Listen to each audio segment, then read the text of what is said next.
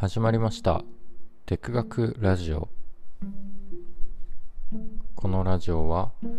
街中を歩いて小さなことから発見を見出していくテクテク歩いて学ぶテク学をテーマにお送りしております。第5歩目となる今日は恵比寿に向かって歩いていきたいと思います、えー、私用で恵比寿に行く用事があるので僕の、え、家がある中目黒から恵比寿まで約30分ほど歩いて収録をしていければなと思うのですが特に、え、恵比寿にゆかりがあるわけでもないので下調べもしておらずどんなことを話そうかといったことはまだ決めておりません。あまり計画的に収録せずにふらふらと寄り道しながら収録をしていくというのもこのラジオの一つの醍醐味でありますので何も調べずに行こうかなと思います。で最近購入した本がすごくお散歩を楽しむ上で役立ちそうでしたのでそちらを持って歩いていきたいと思います。本の中あ本のタイトルは「街角図鑑」という、ておりまして街にあるカラーコーンでしたり、えっと、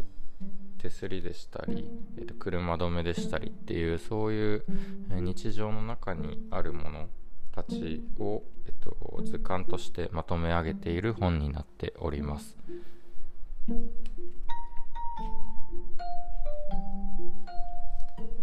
この本のキャッチコピーが「街と街の間を歩く」っていう風になっていたんですけれどもすごく秀逸な良いコピーだなと思いまし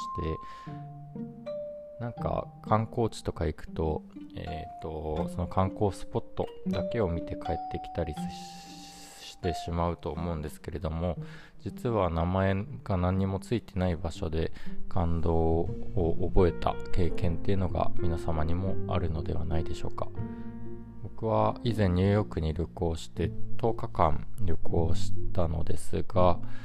えー、結局、えー、最初の9日間予定ぎゅうぎゅうに詰めていろんなところもあったんですけれども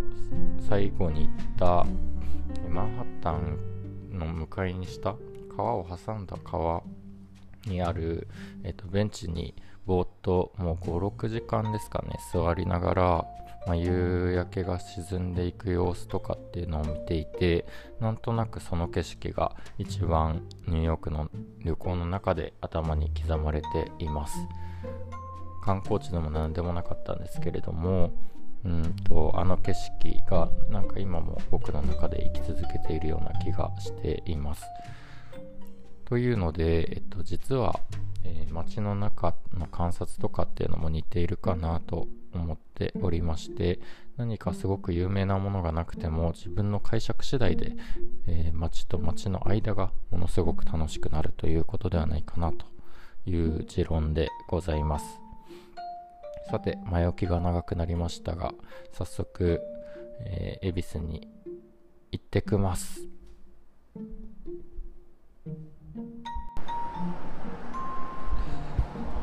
はい、今、えー、駒沢通りをまっすぐ歩いております。もしかしたら車の音が結構入ってしまってるかもしれないのですが、すいません。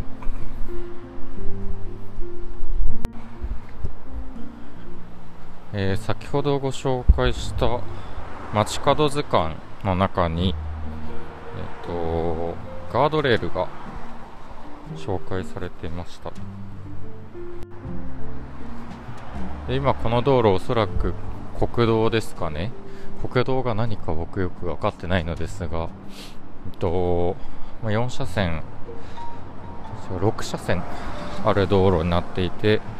まあ、両側1車線ずつはほぼ車の駐車がされているので使われてないのですが真ん中を白いガードレールがによって区切られているような大きな道路になってます。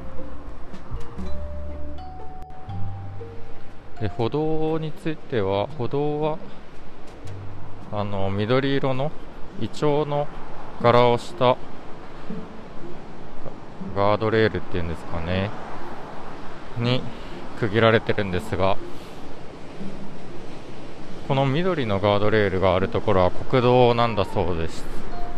そうやって使い分けられてるっていうことを知らなかったですね。でさらにその今歩いてるところはイチョウ柄のガードレールになってるんですけど結構場所によってこれ柄が違うそうでして、えっと、品川区だともう品川っていう文字を縁取ったようなものになっていたりあとは江東区だと川をイメージした、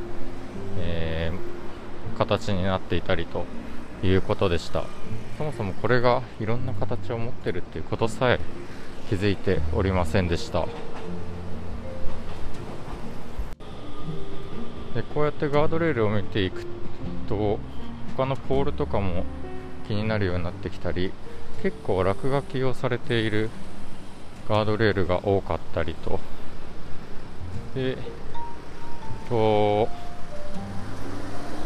その落書きが気になってくると今度なんか落書きされてるビルとそうじゃないビルの差とかが気になり始めてきたりとこういう小さいと小さいところからだんだん、えーと、目につくものが増えてくるっていうのはとても興奮する体験でございます。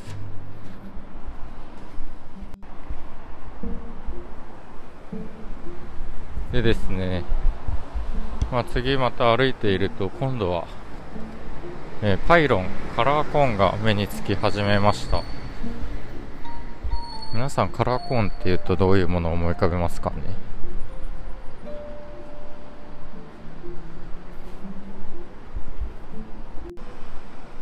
実はまあカラーコーン柄によってだ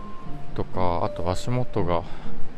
えー、何段になってるのかっていうことによって、えー、まあ十数種類ぐらいあの種類がありまして作ってる会社とかも違うということです。で一番何の柄も入っていない真っ赤なコーンっていうのが、まあ、カラーコーンって呼ばれるものなんですが実はあのカラーコーンっていうのが商標が取られていて他のコーンはカラーコーンと名乗れないらしいです。僕らが見てるかカラーコーンと呼んでるものの多分ほとんどはカラーコーンじゃないとパイロンという名前だったり、えっ、ー、と、なんだっけな、ユニコーンっていう名前だったりと、そんなものがあります。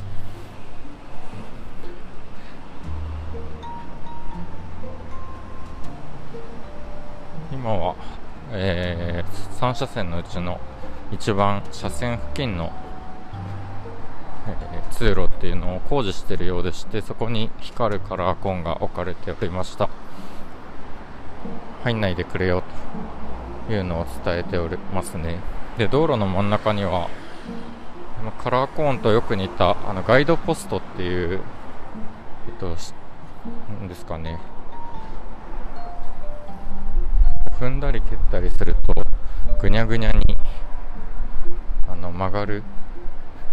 カラーコーンの細い版円柱版のやつあると思うんですけれどもあれで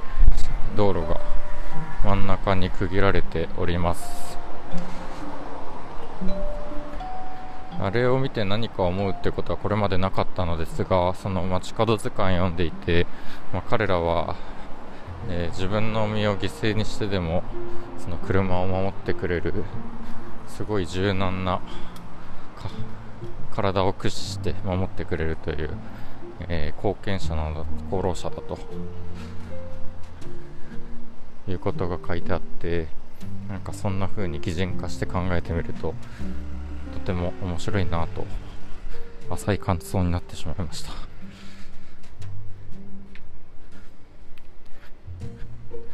いいですね。本当にあの時間まだ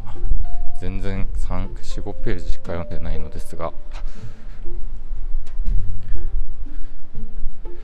結構45ページ読むだけでもこの中目黒と恵比寿の間を歩いていて楽しくなるという発見がたくさん増えます。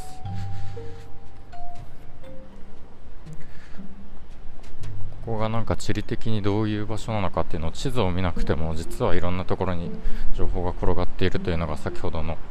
ガードレールの話等からもわかるのではないでしょうか。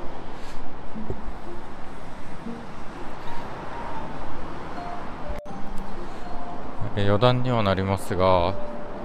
えっ、ー、となんか僕昨日考え事しながら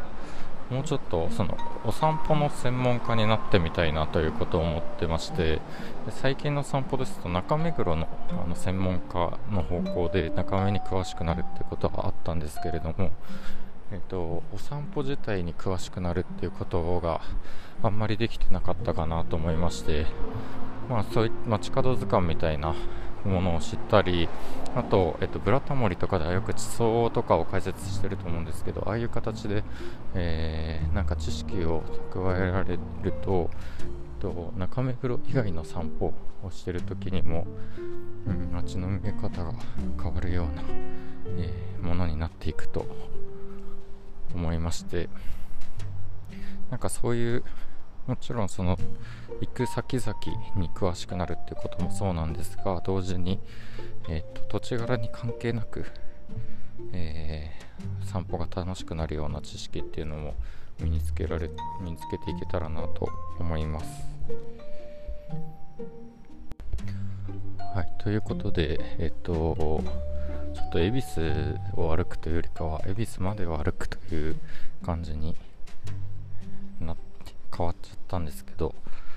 まもなく目的地に到着しそうなので今日はこの辺りにしておけばとおければと思います。今日の散歩なんかちょっと新しい趣旨でやってみたんですけどまたいろいろ街角図鑑見ながら散歩していければなと思いますので引き続きお願いします。それではまたお会いしましょう。